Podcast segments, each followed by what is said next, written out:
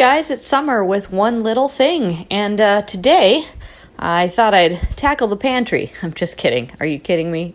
Tackle the pantry? I decided to do one little thing in the pantry. So uh, I uh, went to the vitamin area, which right now is kind of a vitamin medicine uh, situation, and I saw a giant bottle of vitamin C from Costco, which I actually like. I like their vitamin C. Um, I don't know. I like the sour little taste when it touches my tongue. I'm into that. And uh, every time I have one, I'm like, ooh, I should do this more often. But then I put them back in the medicine area, and I'm like, never going to look at those again. So um, I put them in a uh, cleaned out spaghetti sauce, sort of mason jar sort of thing. Um, nice clear glass bottle, regular spaghetti sauce uh, size. And it filled it up nicely. Looks great.